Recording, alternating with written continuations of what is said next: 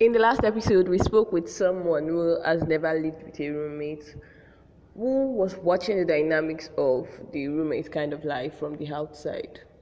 Hey guys, welcome to another episode of Dramatic Moments with Eniola Grace. Today, we'll be speaking with another person who is going to be sharing with us tips on how to live the roommate life successfully. So, I'll just give him time to introduce himself. My name is Lucky. Agbe Lucky. I'm a graduate of economics from the University of Lagos. Uh, currently running my master's program in, at the University of Lagos. Um, a lover of God. So, how many years did you have a roommate for? like five years. Five years. Wow. In the whole five years, were you living outside of school or you were living in the school still? Okay, for hostel, I think it was four years. I was staying in school for the four years. Then one year outside. For four years. Wow. How was it like living with so many people? Well, I feel it was really beautiful and uh it was really beautiful. Just like you know, from the you learn from diverse, diverse people, diverse persons rather. Hmm. Basically, just just learn to flow along with different kind of people, irrespective of where they are from and all. Wow. Did you have issues like in your first year since you were basically joining many people? Did you have issues like adapting to living with many people? Yeah, I had and not not so much, but I had a few because that was my first year and one of the issues I had was, you know, doing the chores of the house, of the room, right? Uh, who would sweep. So many times really, we really were not getting sometimes we draw a roster and we have people not following the roster and all that. One day just gave up that, you know what, I'm not more sweeping again. And we had to start doing even when the roster was now being followed, at that point I had given up. I just felt like well, I'm not more doing because when I used to sweep too, we were not sweeping, so now I give up. So I had issues with you know personality differences. So it wasn't really easy coping with like eight different personalities for the first time in my life. Oh wow. Yeah. So you were living with eight eight old people. Wow. I cannot relate. Yeah, but that was my first year. Yeah, but over time it's increased like 10, 12, 14 people. And as it increased, were you still having clashes or it just came down because you were now able to understand people? Yeah, I think uh, the clashes reduced. I, I rarely had clashes because at that point I'd learned um, boundaries. I'd learned how to tolerate people more better.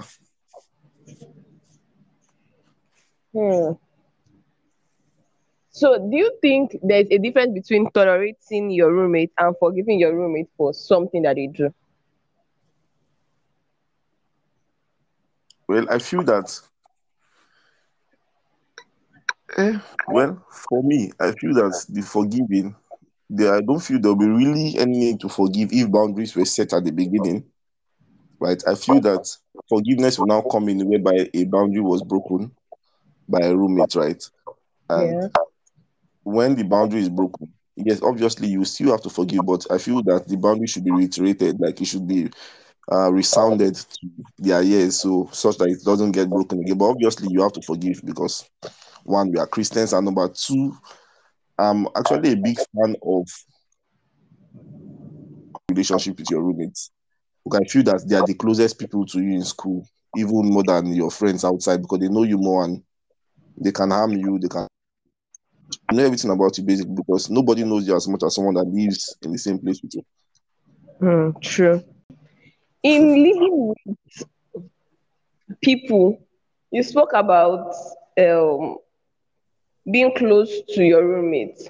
Do you think everybody can be close to their roommates, or it just depends? Because I've heard people say that um, you better just leave your roommates. You people are roommates, you are not friends. Because if people are friends, there will always be fights and stuff. Okay. For me, you don't have to be friends to be close. Basically, I, I, all my four years, I think I think I was only a friend to maybe three persons. I think I only have like three persons that we are still close to now, of all the roommates I ever had, right? And that was because those three persons, something else connected us together outside room, outside the room. That was maybe church. But every other person and nothing else connected us. We are not really close. So for me, I don't feel you need to be friends before you can be close to your roommate because you guys are always together. So together alone, it's enough to be close. Okay, then we used to play this um PES on laptop, laptop uh, football game. So there's no way for guys. Everybody will come together. You always be together. You play. You laugh, laugh, play games, laugh, discuss uh, issues that are not so deep. Just maybe discuss about uh, about the Bible, discuss about girls, discuss about um, your classes, discuss about lecturers, discuss about like maybe certain things that girls do that you don't like, or certain things that guys do that you don't like. Yeah, you understand? Like general life issues, but that's really personal. That we are still close, but friends. I can't discuss personal things, but I can discuss about life, what I see that I don't like in this school, what I see about guys, about girls, about lecturers, happenings in school. So that will be are close, but not necessarily friends. You get? Yeah, I get it better now. I know that while you've been listening, you've been wondering why is this audio cracking up? Yeah, the fault is from me, and I apologize for that. For some unavoidable reason, you got this cracked version, and I promise to do better. And then you also spoke about boundaries. At the beginning, did you set boundaries, or it was later on you began to set boundaries?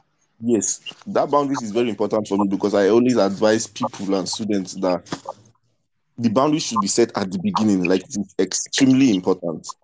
The reason why I, I vouch for the beginning is because when you get into a new room of about say 10 persons, you don't know them, they don't know you. So you have to tell them how to treat you and how you want to be treated via your actions. For me, I remember, I think I've been in most of the rooms I wear in my 200, 300, there were a few these Yahoo boys and all that, bad guys. But then I never had issue with anybody because I set my boundaries clearly and strictly. So for me, I'm of the opinion that the boundaries should be set at the very beginning. Like for me, one of the things I, I remember I do then was whenever I get into a new room, because I'm a Christian, obviously, and I spend my first two weeks praying excessively in tongues. Spend my first two weeks singing only gospel songs, playing playing maybe songs like Lawrence Oyor's chants and all that, like excessively. I pray in tongues when I'm cooking. I pray in tongues in the bedroom in the middle of the night. So for those that two weeks, excessively more than normal, just to uh, pass a message that I am a believer, not just a regular believer, but a very serious and intense believer. Now, after the two weeks, I might get to calm down and go back to my normal prayer routine and all that. But I've passed the message across that I am not just a regular guy. So that way, you cannot come and tell me, let's go to club. You cannot come and you cannot be sharing Bet9ja shirt and share it on my side. Do you understand? Because there was a time I had in the room that somebody was sharing the Bet9ja shirt but you couldn't come and meet me.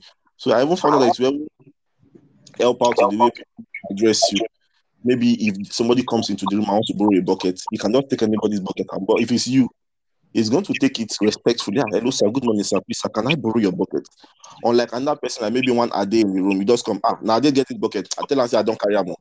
But if it's you, because of the way you've um, positioned yourself and kind of message you pass across, they come to you with respect. They honor you. You understand? They regard you because it's the way you actually carry yourself that people would carry. So for me, I feel that the boundary should be set at the very beginning. I made them understand. So whenever they're talking about girls' issues, all these big issues, don't talk it to where I'm around. So it got so bad that whenever I come into the window, say, ah, Lucky's around, let's stop this discussion because you know Lucky does not buy it. You understand? So the boundary should be set at the very beginning. At the very beginning. You said you were sp- speaking about your first year and how there were issues with um, the chores this one will say they are not doing this one, you said roster. So how did, did it get better over time when it comes to splitting the chores? Okay, I think then in my on level, I feel okay over time generally. I feel over time generally, I just I just had this mindset of okay. When the, I think for then my 100 level, you got too bad, actually got worse. But I, I feel at a point, it just got to a point whereby whenever it's dirty, anybody that is free, anybody that has a good mind, and I feel that at some point, if you get so dirty that one person or one of us can no longer tolerate, then that person should sleep. I think it does go to that point now. I mean, I really don't like so much. Well, I'm not that neat, but I, I feel that I don't like place when it's so dirty. So when it becomes so dirty, I take out to sleep. Mm. Okay. And once again, we have come to the end of this episode of the podcast. As usual, like, share, subscribe, leave a rating, and I'll see you next week. But before that, rewind small. so next week, look for look out for an announcement. There will be an announcement in between the episode. So look out for that and yeah, see you guys. Bye.